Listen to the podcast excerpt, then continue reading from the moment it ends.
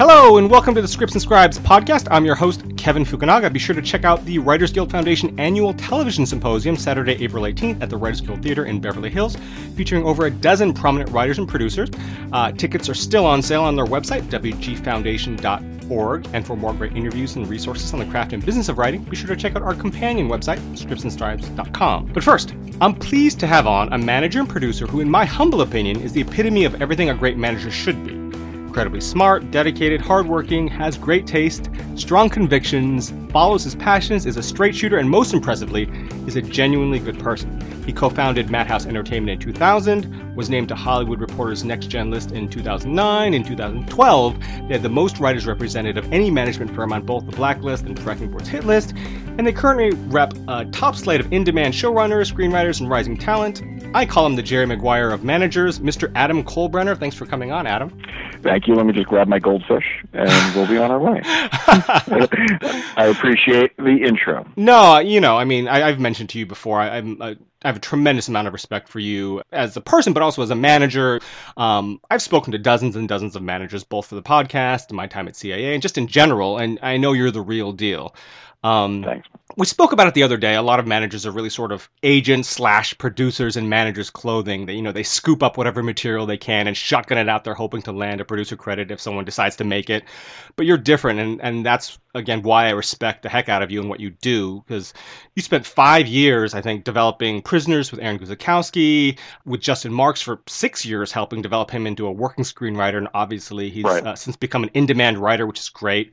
But I know if you take a producer credit on a project, you earned it. It's you're not just a writer's rep. From all accounts that I've heard, you're really a partner to your clients, which is really amazing and seemingly kind of rare. So uh, yeah, that's just getting that out of the way. Um, awesome. That's that's that's great to have you on. In our previous interview, you talked about uh, giving Aaron Guzikowski his start and sort of helping him develop prisoners.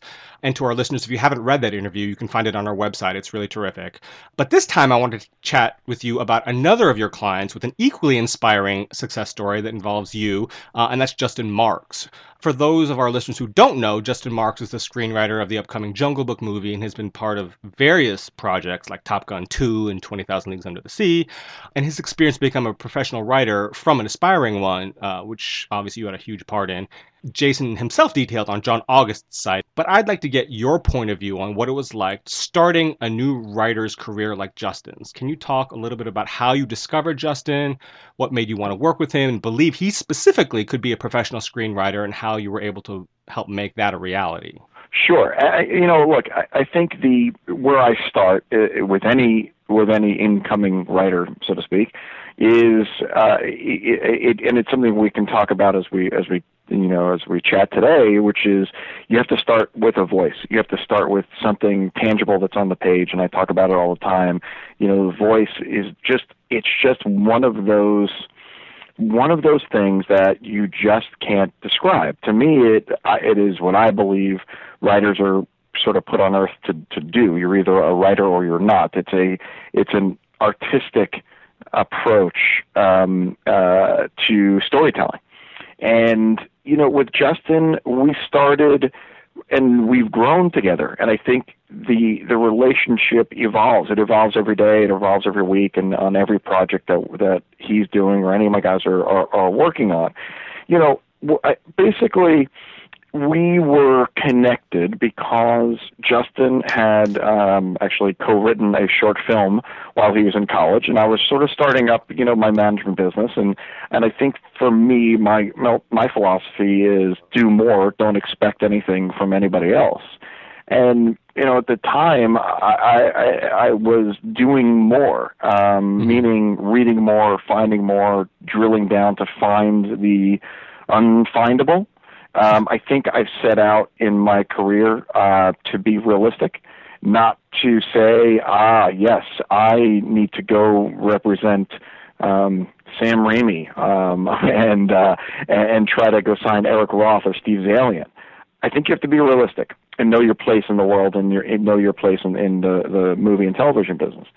So uh, for me, Justin kind of co-wrote this short film, which I found fascinating as a story uh, and reached out, and we were connected. And I, you know, I, I we sort of he was still in college at the time, and we were we just started talking. He was still in college back east, and and um, you know he wrote the first couple things that he had he had written, which he had sent to me, were were not necessarily movies, but that's sort of okay. Uh, you know, he proved on the page that there is more than than just can this person write a, uh, a a film that I can go sell.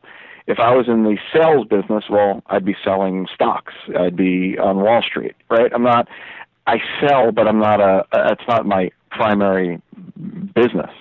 My hmm. business is with, with Justin specifically.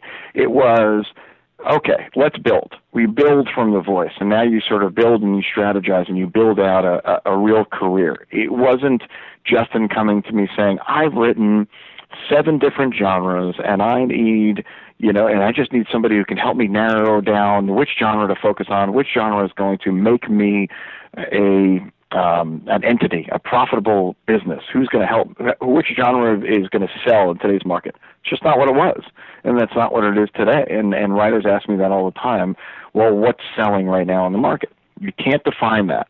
And I think with Justin, we were simply bonded on his incredible characters and his ability to put those characters onto the page. Now we needed to evolve, and as uh, he needed to evolve as a storyteller, we needed to evolve into what where he was headed. And you you and Justin was a uh, he's an expert on on on architecture, okay, and uh, uh, of all things, and he. Um, he we, we began to architect, frankly, what his career was going to be. What's the calling card? But where are we going?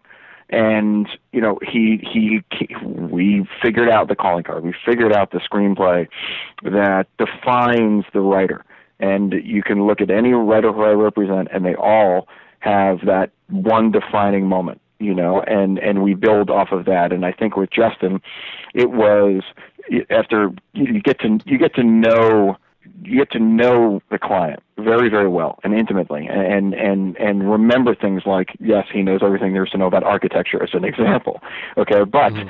you have to know more. And part of the, of knowing more is knowing that justin wanted to tell these stories that he grew up dreaming about, right? And that is movies like that he uh, got to work on immediately from the calling card. He, he wanted to work on He-Man. He he wanted to work on Voltron. If if you listeners remember Voltron, um, if you you know he wanted to tell these sort of these these stories, these sort of you know, in, in a way, he was a little bit ahead of the curve too. This was several years ago, before the Marvel Universe was created, as an example, mm-hmm. and he was able to tell these sort of defining tales and, and flip them around into something that made sense to a contemporary audience and, and popcorn and, and things like that.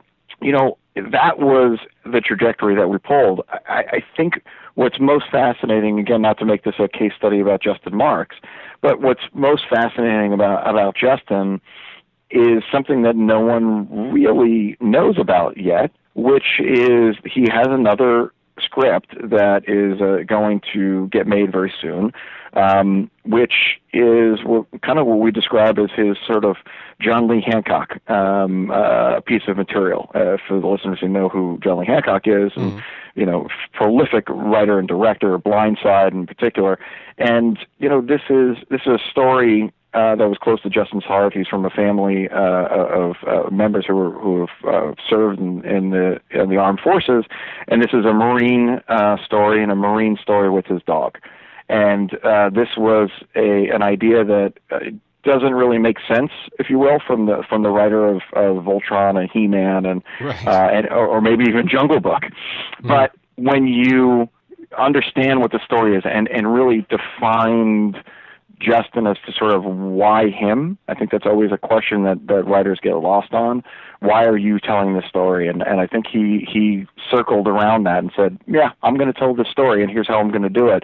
And that's the next phase for who Justin will become. It's it's out of the sort of fanboys he says he ruins he ruins the dreams that you, everyone had in their in their 1980s early 90s childhood he'll, he'll ruin that for you but i think this is a new sort of next phase that a writer has to go through. You have to discover, and I think it's vital for for writers today. You can't just stick to yeah, I wrote this one script and I'm not going to do anything else until this thing gets made because it's better than anything that Hollywood's putting out. Blah blah blah. Well, nobody really cares about that. What people care about is what's next. Mm-hmm. And with with Justin, he was the prototype of saying what's next. What is my next uh, piece of material? What is my how how else can I prove my worth as a storyteller in this incredibly difficult marketplace? Where yeah, I can spend my days dreaming about writing a movie like Voltron, but you know that was ten years ago, and Voltron's nowhere close to ever getting made. So you have to be realistic about uh, the the approach to the stories as well that you want to tell. Mm-hmm. And speaking of what you had mentioned, why are you telling this story? And talking about voice, which we hear all the time, everyone's looking for a writer who has a voice and is able to translate that onto the page. Um, and it's obviously somewhat subjective, but maybe you can delve into a little bit about what is voice? How can you define or quantify it for aspiring writers so they know if they're on the right track? I wish I had that answer. Um, I, I, I, can define it in a sort of multitude of ways. You know, uh, again, that is that intangible thing that's on the page. It is what is voice. It is characters that maybe you've seen before in film or television, but giving them something else to say. It's flipping them, so you've never really seen it coming in that direction you know, it's it, using whether you use.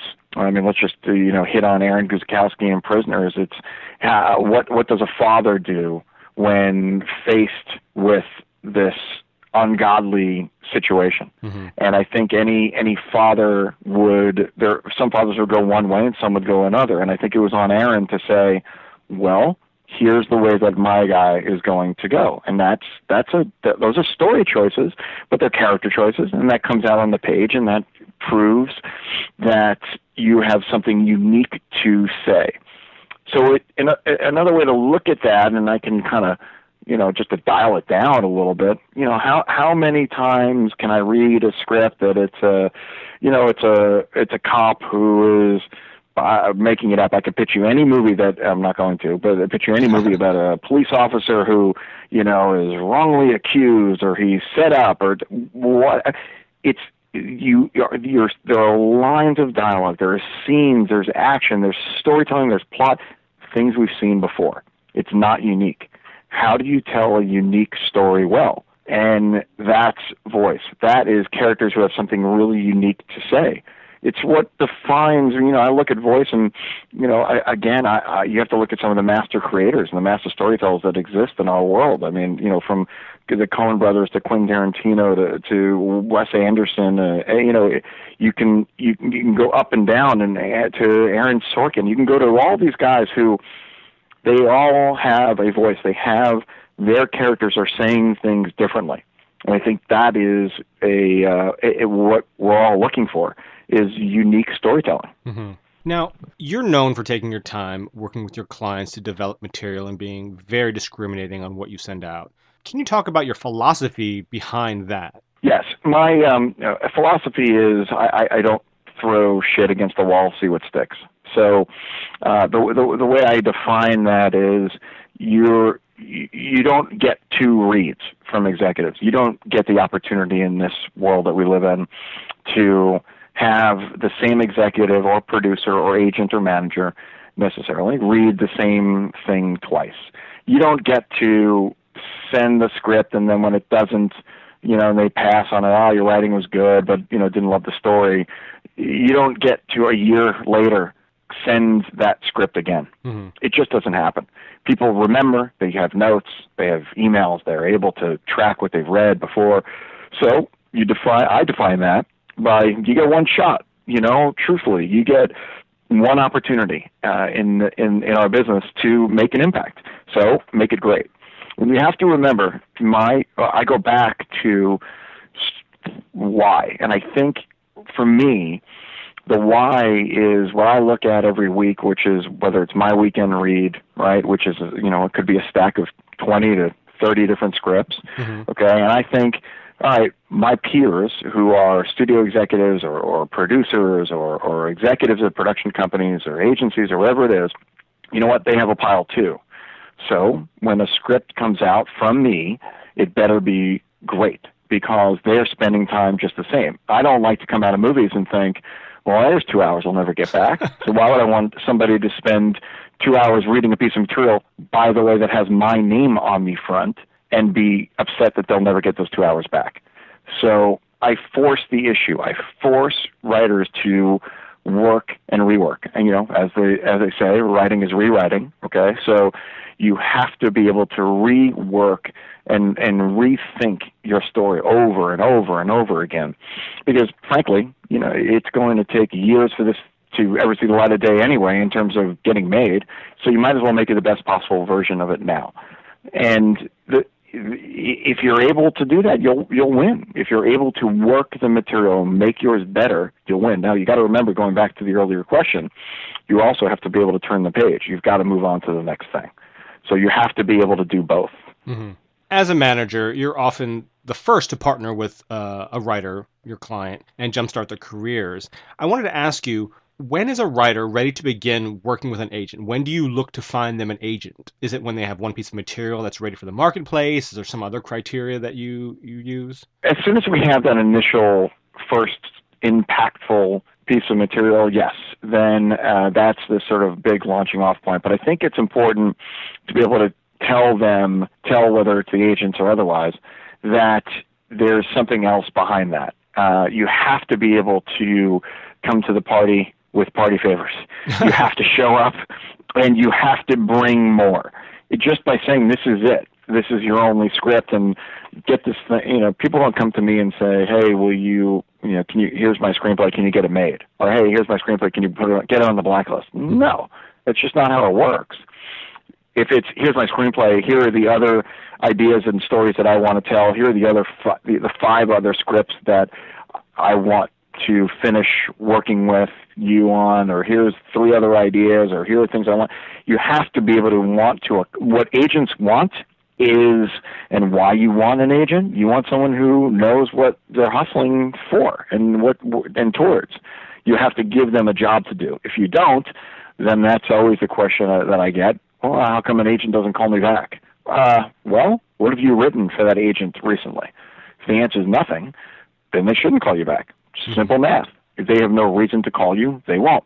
So that's how we uh, we we have to build up a, uh, uh, an ammunition depot, if you will, to uh, in order to get out there. Now, under what circumstances should a writer client look for a new agent?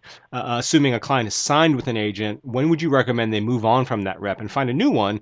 And how would that transition happen? Or, for example, if a client approaches you and says they want to change agents, how would you handle a situation like that?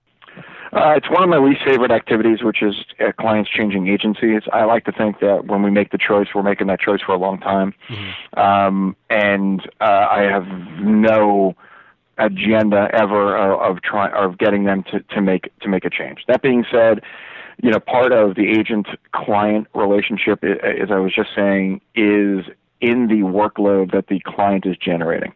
And if the client is generating that work, if the client is doing his or her part in terms of new material and booking jobs and hustling just as much, because frankly, we all, you know, the clients need to hustle too. Mm-hmm. If the clients are doing that job, well, then there is a flaw and and they're in that relationship with the agent. And we if that if if there is a flaw, it's going to come down to one issue, which is is that client, um, I'm sorry, is that agent perspective on that client changed? Is, are they not passionate as they once were? Do they not have time? And it's something I deal with every day. If the agent or agency is not passionate about representing the client for one reason or another, they didn't like their last script or the client hasn't made them any money in the past couple of years, something like that, I, you know, yeah, then then it's a it's sort of it it always should feel like it's a mutual parting of ways it rarely does it does do you ever do I ever get in the position where an agent is doing their job, doing it really well, and then whoops, the client's just going to go and fire you. It's a very rare circumstance, um, and, um, and and like I said, it is one of my least favorite activities. So I try to make it a relationship that people are going to. I match them by personality, I match them by work ethic, I match them by taste and genre, uh, and I match them for ultimately what will be a long time. Mm-hmm. That makes sense. Now, we're starting this section off a little early because we have so many, but uh, listener questions. We do get listener questions, and uh, I have a number for you. So let's start off with here's one that says if a writer receives a consider on tracking b or let's just say any sort of you know major tracking service maybe the blacklist or something is that something that you think is worthwhile or should they wait until they get a recommend and not mention the consider at all well, I look. Any a lot of the whether it's the Tracking Bee or, or, or Blacklist or any or, or any of the great script contests from Austin Film Festival and Nicholls. I mean, you know, a lot of these guys are are so proficient and and inefficient of of narrowing down what's good. Um, and I think that is that's vital for for people like me who we do get inundated by uh, requests and queries and, and things like that. So it's nice to have other people who are, who are reading. At the end of the day, if I get a, a recommend or if I get a consider from you know from one of the sites or sure I, I, does it matter? Yeah it, of course it matters. I mean that's positivity. I my my opinion uh, uh, on on that is if your material is great it is going to find its way. It's just what it is whether it's one person reading a producer reading it and sending it to their friends or a friend of a friend. And you know I, you know there are a lot of different ways that you can you can ultimately skin it. But you know the good material finds its way. And and if it's meant to be off of one of those sites then so then that's the way it'll work. I've i've signed plenty of writers whether it's out of the austin film festival out of nicholls uh writers off of the blacklist writers out of tracking b you name it I, i've done it i've done it all um you know but at the end of the day it's i i, I actually don't mind the ones that, that are whether it's unsolicited or, or otherwise or, or that come in from uh, one sort of you know, executive friend, mutual friend. Oh, I read this. I, I don't know if it's your thing, but you should check it out. And people seem to like, yeah, great. That's fine. You know, uh, for us, for our company, we read everything. So, you know, there you go. Mm-hmm. Here's another one. At what velocity should writers be writing assignments and specs? When do you expect a draft by? I mean, I guess if you were to delve into that question, how often should you be getting new material from your clients? uh, you have to generate at a at a very brisk pace to to really stay relevant in in this business. Um, so that means, you know, and I would define that as uh, many many pages, um, and that is over the course of whether that's over the course of the year or the month. But for me, you have to. For, personally, I, I'm in tune with what my clients are doing all the time. I want to know. I want to know what they're writing, where they are in those scripts, things like that. And you know, it's important that I stay in have a sort of direct relationship in, in, in that regard. You know, that, that being said, you you want to be writing quality, um, but you have to move quickly and you have to move on to the next story if the story doesn't work. If it's not working for you, and there must be a reason for it, keep moving. You don't have to sit and, and six months later have you know one script to show, or one year later, or you know, anything like that. It, the the way that people will say, "Oh, I want to have a career like." You know, um, making it up. I want to. I want to have a career like uh, Alex Kurtzman, you know, or David Koepp. Well, here's the thing. Here's a here's a secret about those guys. They work really, really hard. so you should work just as hard, if not harder. And you'll be able to put out more pages and more scripts and get more reads, and more people will pass it along, and slowly but surely you'll get there. But just sitting back and generating, you know, a page, uh, you know, a page a week or two pages a week, it's just not going to get you anywhere. Right. Do you have? Again, I know it's it's probably on an individual basis, and, and there's lots of different variables that go into it.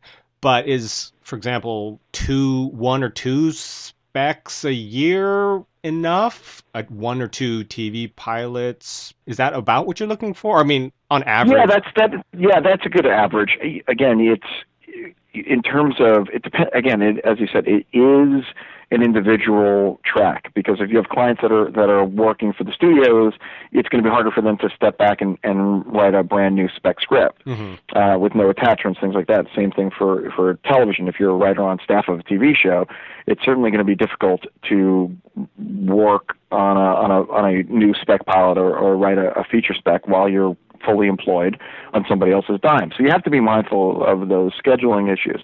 That said, if it's a new writer who's just starting out, yeah, I mean, you know, you need to be in the space where you are putting out a brand new piece of material that's fully vetted that you know every what three four five six months your name has to get out there in order to have a global impact so the more you can generate the more ideas we can go through the better mm-hmm.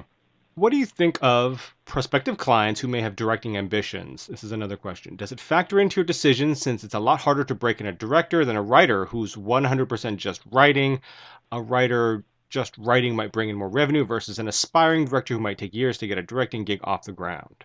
Yeah, it's it's definitely something that uh, it's a different business plan than uh, than screenwriting. Wanting to be a director, obviously, you know, we live in a world where directors uh, are, are necessary, uh, but there are a lot of moving parts to the movie business. Uh, I, I my advice is always going to be find the material that you're going to be a director that you'll that you're you know you're the only director that exists for this piece of material and why mm-hmm. um, you know passion at the end of the day is going to win in terms of being a filmmaker. You have to be passionate. Ah you wrote this. You're going to direct it. Great. Well how are you going to do that? And frankly as a director what you need more than anything is you need a great producer who's going to back you. And that will that'll move it along certainly a, a lot smoother. For me personally though I am much more into the writer creator business. It's just a it's just a different way to uh, to go. Mm-hmm. Here's the next one. What are the realities that a writer faces once they are signed to not only get their career off the ground but to sustain a career? Do you have any advice on do's and don'ts? And for new for new aspiring writers? Yeah, newer aspiring writers once they get signed. Yeah. Once they get signed. Yeah. Okay, so yeah, I mean, again, I, I think it's pay attention to the marketplace, but don't write towards the marketplace don't say, well, superheroes are are are um, the the the thing right now. I'm going to write my own superhero movie. Don't do that. you know, I, I, there for me, it's it's going to be find your lane as a whether it's a genre that you're that you that you have you're starting to master and master it. So that's the, and that takes time. And, and with any of the writers who I work with, it is a it is most definitely that process and growth that takes years. It really does. It takes a very long time for you to really master a certain, you know, specific type of film. So I would say keep working within that framework. And and again, writers say that all the time. Well, I don't want to be pigeonholed. Um, why not? if you could be pigeonholed and and be working in a genre and be hired and well, then look at Justin Marks. You know, mm-hmm. he was writing these tentpole um, action movies of you know aliens invading Earth and us defending Earth, and he decided, yeah, I think I'm just going to go ahead. I'm going to write my version of um, The Blind Side. Mm-hmm. You you could always write your way out of a out of a pigeonhole if that's where where, where you're feeling, but you have to. Um, again, you have to be able to to to con- constantly be writing and constantly be generating. Right. And I think that's something that uh, a lot of newer writers don't really understand. They think that a wide breadth of samples, a drama and a romantic comedy and an action is actually a strength when in actuality, for the most part, it's a weakness because when you go in for meetings, generals and otherwise, they want to be able to categorize you as an action thriller guy or a comedy person or whatever. And if they can't really do that, you're sort of the jack of all trades, master of none. It makes it life more difficult for you, I think. Yes, it does. I, I, I think that ultimately, you know, you you want to find again it's about finding voice and it's mm-hmm. about defining that voice and and working on that voice and and, and working in that particular arena writers who come in and say well i have a romantic comedy um, but i've but i'm mainly i've mainly been writing these small thrillers but i wrote a really cool romantic comedy or it's a dark comedy. It's just it doesn't it doesn't make sense. It's hard to employ somebody like that when you're you don't know how uh, to sell them. And that's for me what I'm trying to do. I'm trying to sell you to a marketplace that's very particular, and and they are, there are certain people who are uh, whether executives or producers or whatever. There are certainly people who work in one particular arena. What's good for a comedy producer does not necessarily mean that that producer is going to be the right person to send your thriller to just because you've worked with them before. Right. And there are those writers who can write multiple genres and do it extremely well. But when you're starting out, uh, especially, uh, the assumption probably is that if you have a bunch of genres in your arsenal, uh, you've written scripts of many different genres, that you don't really know your own voice. You don't know what your specialty is. You don't know what you're good at. And that's a negative. But anyway. That's right. And, and then these, and then writers who say, well, you, I just need someone to tell me. Well, yeah. no, I don't. I don't. I'm not in your brain. I'm not. I don't know what movies you want to be writing for the next ten years. Right. It's a lot of work. Yeah, it's a. It really is. It, it's so just to say, yes, I. You've written, a, a, like I said, you're in five different genres, and you're going to have your representative pick for you. Yep, you should only write comedy. Well, then what? Then you're going to spend how many years just writing comedy because somebody told you to do that? No, write right. what you believe, write what you're passionate about, write what you write the movies you want to go see. Right. Now, here's the next one. Uh, do you recall a query that knocked your socks off? And if so, what made it outstanding and what made you want to read it? I don't. I don't necessarily think that there was ever there's ever been a, a, a query letter that um, I've looked at and said, "Oh, that sounds that sounds amazing," and I can't wait and send it right away. I think it's you you always have your guard up to a certain extent when you're uh, when you're a representative. You you just do. You you you don't know um, if you're going to land on something that's just completely brilliant or or sort of a waste of everybody's time. Um, I, I and and people ask that. Well, what what's the best approach? You know, in terms of query letters and and what do you say and and things like that. I mean, honestly, uh, you know, I, as I uh, uh, we sit here and you know, and and we're talking, and you know, I could probably look at my emails, and I probably had three or four or six different random query letters emailed to me just in in in 30 minutes. Mm-hmm. I mean, that's that's how many of these come in. So uh, it while I appreciate that everybody's a screenwriter, okay, it's it's you have to understand. So what does that mean? How about getting my name right? How about this morning somebody emailed and and said, "Dear, uh, dear Doug," or something. I don't remember what it was. It's like my name's not Doug, dude. Like, what are you doing? and then it's like it says, "Dear Sir, I really love what your clients do." Wow. Really? You know it's to have and and it goes back to what's on the page to a mm-hmm. certain extent if you're careless with the emails that you're sending out and believe me these emails get sent to studio executives and producers it doesn't make any sense to do that they don't they can't legally look at these emails mm-hmm. okay when you're sending out a script that's and you're the person who's now gotten the wrong name of the person you've emailed because you don't care enough to to look to see who you're even contacting or what company um, or doing any research at all, then what's your script going to look like? Are you going to have typos on on every page? Because I can tell you right now, I, there's nothing that drives me more insane than than writers who can't spell. Right. Right. Like I mean, God, I just spell check. So easy. Mm-hmm. Do it there's got to be a simple control function that, that can can search and tell you how to spell check. I mean, for God, you know, like give it give it to a friend. You know, what I always say is print out your scripts, print them out and and read them and read them carefully, mm-hmm. and, and and and make sure you spell and use proper grammar and things like that. Otherwise, it's just if you're careless, we don't believe that you're in it for for real. Right. Absolutely.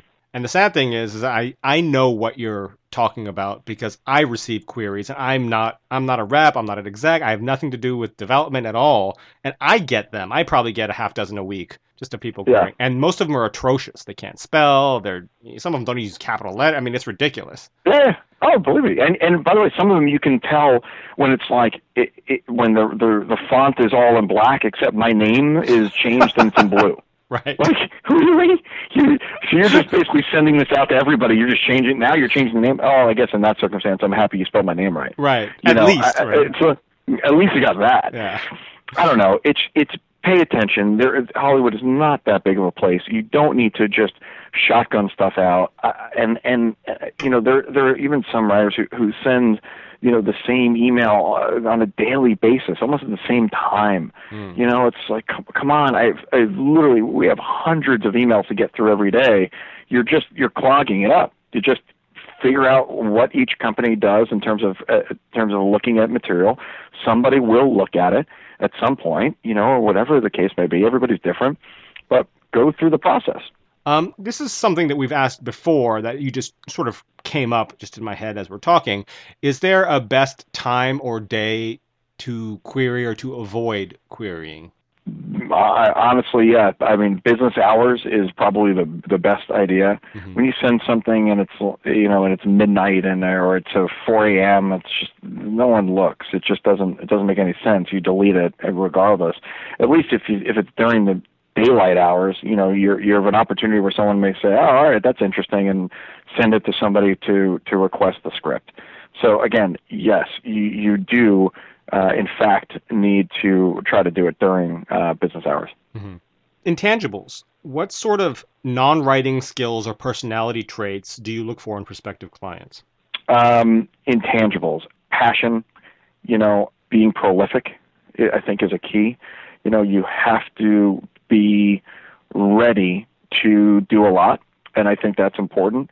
And and and and a, and a good personality, somebody who you can you know you can get along with. For me, I, the development work is very very uh, it's very intensive, and you want to be in the room with this person for a long time, and and not somebody who is you know who who who, who can't work well with others you have as a screenwriter you you're in a business of collaboration. You have to be able to work well with others. And i think for me an intangible is i can always tell when i meet writers who's in it for real or who's doing it because it's a hobby or who's doing it as a means to another end. Mm-hmm. i can tell when i meet them at whether it's conferences or whatever i i, I know who's doing it for real. Any tips on uh, what gives them any tells? You know what are their tells for specifically? For example somebody who may be in it just for the money or may be in it for ulterior motives um, I have, I'm the human lie detector. Um, no, no, no, no, no, no. Um, yeah, look, I, I, I, I don't know if they. I think it's, I think it's, they're, they're trying just a little bit too hard to sell all their wares. Mm-hmm. They're trying to sell everything. That they can do it all. Oh, I'm, uh, you know, I've directed this movie and I have a short film that's going to production and I'm writing this movie and I just pitched this TV idea to this guy, and uh, I've gotten coverage back on my other short film that was done six years ago. It's like, slow down. Just what's your best script? Are you a writer? Focus on that. Why is that you? Why are you passionate about that story? Why are you telling that story? Why are you the only person telling that story? So on, so on, so on, because that's going to be the one that's going to define you. I am not going, nor is anyone else going to sit and and you know sift through five different projects. It just doesn't mm-hmm. make any any real sense. We're in this business to find great artists, um, not people who are just looking to, mm, you know, Mm, what I don't know what, throw schlock out there. I right. mean, that's that's what it is. You're trying to find that one thing that's going to define you, and and you have to work that one as hard as you possibly can. Right. And not to say that you can't have a lot of material in your arsenal, but I think that's another misconception True. that correct. It's really one piece of great material is worth so much more and you can get so much more work out of one piece of a really amazing material than a dozen pieces of pretty good material. I mean, mm-hmm. that, you know, one diamond is worth a hundred times more than a bunch of, you know, semi-precious stones, so to speak. Um, exactly. Again, exactly. they need to be prolific and have other things, but to to you all you care about is that one thing and then you'll ask for more you know go from there once it's yeah when we design listen you're you're design it's building a house. I mean you know you have to design that your your house is is you. Uh, your your entry point hollywood is is the city that you're moving into. Here's the house that you're going to build in hollywood. You have to start with a foundation. You have to lay that foundation down with that one original piece of material. Yeah. and and frankly you could look at anybody who i represent and they all started with that one thing. You know, it was never. It's never somebody who's come in and said, "Here are the 12 projects I have. Who am I?" Right. You know, who am I as a writer? Who should I be? You tell me. You're you know you're a representative. Tell me who I should be. It's just not. It just doesn't work that that way. Right. I'll, I'll find the the most difficult. Doesn't matter to me. It's the most difficult story, the easiest story, the the biggest idea, the smallest idea, independent film, 150 million dollar film. Doesn't matter. What matters is what's the voice and who is this person when I when I when I do get to meet them and that's the most exciting thing to me. Again, what do I care about in the end is that first phone call when I'm able to call them and tell them that they're finally going to get into the Writers Guild. I mean, that's it. People ask me what what what gets me excited about going to work every day. It's that. It's it's writers who book their first job because you know what? They've crossed the threshold. They're professionals now, and now we figure out what the career is.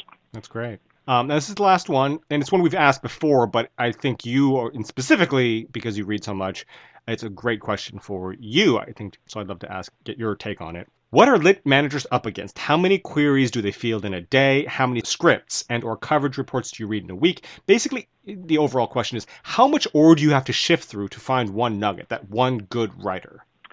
A lot you know, you have to remember while queries are one aspect of, of how we find material, it, it is also a business of, of relationships in that in that regard. And and so uh, while you know I look at what the Blacklist is putting out, or Austin Film Festival, or Nicholls, or any of the or, or any of the screenplay competitions that are out there, yes, I am looking at that stuff, and I'm always looking for those recommendations. And whether it's people that are reaching out on Twitter or emailing or contacting our website, or and you have to remember there are also whether it's executives or agents or lawyers or friends or family members or you know the the the, the parking lot attendant or the bartender at the bar that we were at everybody knows somebody and and there are always recommendations. So how many in the course of a week in the course of a year does does madhouse or our company or me in particular it's a lot. It's just a lot. That's all i can that's all i can say. It's, it is. Um you know, but the reality is, look, my feeling, if someone's a real writer and they write a 100 page document, if I have the time to sit down and, and, and read their 100 page document and give them some thoughts and some feedback, you know, it's the least I can do. Mm-hmm. I'm, I'm happy to do that. And if anyone has seen those photos of you that have are around uh, sitting in front of that basically the the Great Wall of China of scripts in the background. Yeah. You know, you realize how much material you actually go through. I mean, it's insane. Yeah. Yeah. Um, well, you, by the way, I don't have to. I don't. I don't have to uh, theorize about my my Malcolm Gladwell ten thousand hours of, of, of of reading screen screenplays. You can come here and count them. Right. so, um, yeah. Well, by the way, I, I also uh, I'm no friend of the environment. I mean, I print all my scripts, but the good news is that I I, I print them and I, I turn them into art, which are uh, giant stacks. Um, you build furniture yeah, out of you, them. Yeah, I, I would use these things. I don't just throw them away. Um, they re- they're recycled for for an art program. Uh, you know, uh, yeah. I mean, that's the thing. You think about that, and all the people that that whether you're an aspiring writer or not, when you're out trying to hustle and you're sending your material out, and you know, just remember the person you're sending your email to or you're sending your screenplay to has anywhere from 10 to 30 other scripts that are in line in their queue um, you know, some people have that queue on their iPad. I have it in a stack in my bag, um, strapped to my back. You know, people mm-hmm. are or, or have stacks to read. You have to be mindful of that. It goes back to what I was saying earlier, which is your material has to be great. You have to make it great because it, there are some heavy bags that are being carried carried around, and yours better make it. You, you better make it count. Mm-hmm. Yeah. And, you know, again, you say 10 to 30. That's on any given week at any moment in time. That's not, oh, I have 10 to 30 to read until, you know, I don't know, whenever I feel like it. No, that's 10 exactly. to 30 at any given moment in time, which is, again, that's what people don't really understand that the volume yes. of material that you have to go through. Um, so believe me, this is this is not material that like I don't get 30 scripts that come in and like, oh, I just I, I take your time and, and get back to me whenever you're ready, and that's three months later. I mean, this is like 30 a week right. that you, I have to get through. And if I don't, well, maybe I miss something, don't I? I mean, if I don't respond to uh, if a, if an agent calls me and says you should look at this, or if a producer or a friend or whomever calls and says you should look at this, well, I better read it. I, otherwise, mm-hmm. well, maybe by next Tuesday somebody else would would have made that discovery. So you have to move you got to you have to move quickly. Right. And that's another reason to be sort of patient and understanding with you guys in terms of queries uh, and uh, follow up emails and this and this and that. Obviously, they're still asking you a favor to look at their stuff, so that's the primary reason they should be a civil human right. being, other than just being a good human being, I suppose. But also to know right. that you've got those 10 to 30 scripts, and a good majority of those are the project that you're working on, your client scripts, scripts that were submitted by studios and agencies, and you know things that have higher priority than you know someone who sent you an email. Hey, would you look at my script? So That's right. But again, most places are, are built to, to handle um, queries and to and to work through them and to find what's what's great. So everybody has a, a there. We we live in a in a world now where here is you know here's our website and you can go to our website madhouseent.net and you can send an email and that email is is then vetted by our, our staff and we look at it and we talk about it and somebody reads it and one person reads and then gives it to somebody else is what we do every week hmm again, like I said, gr- the great material finds a way, Yeah. doesn't it? So, you know, if you're able to, you know, you get it through that front door, then if if the response, if it's meant to be, if you're meant to be working with a specific producer or working with a manager or an agent, you know, it'll happen. They'll call you. Don't worry. You don't you don't have to keep calling them. Right. And that's also the thing is, you know, if you send a piece of material and you don't get a call back, then calling them isn't going to make it better. And even if it does, you don't want someone representing you and your material who's not doesn't want to pick up the phone to call you to represent you. You That's want someone right. who's passionate about you and your material, not that you have to convince to represent you. That's right. There's no. th- th- Otherwise, what what are you doing? You can't Right. just. You're not going to force anybody to to to, to do that Right. uh, at all. You Yeah. can't do it. Um, and lastly, do you have any advice for aspiring screenwriters, or is there anything else you'd like to share? you know what I, what I always talk about, whether it's a client or or not, is yeah, it comes down to one thing: how hard are you working? You know, how much more material are you putting out on an annual basis? If you if the answer to that is harder and more, then great, you're in business. You know, you, that's that's where I, where I would come out on it. See movies and read movies and, and read scripts and pay attention to the marketplace and things that people are buying and be, be you know follow the uh, whether it's other writers on you know on Twitter there's some incredible write, screen screenwriters on there that um, uh, and, and sites like you guys you know that are, you're able to sort of track the business and, and see how other writers do it and pay attention to what they're saying they're not just saying it for no reason they're they're giving great advice um, you know, and, and and from there you can you can you can definitely learn what what to do, what not to do. It's it's a mu- it's easier than it's ever been to access. Again, you just have to have the material. Right. Absolutely. Thanks for coming on the show, Adam. It's always a pleasure. Oh, my pleasure. Thank you so much for having me. Yeah, and be sure to follow Adam on Twitter. It's at madhouse underscore ent as an entertainment. So it's at madhouse underscore ent. And if you have questions about the craft or business of writing, you can send us an email to ask at scriptsandscribes.com or send us a tweet to at scriptscribes. There's no and in the middle there, just at scriptscribes. Thanks for listening.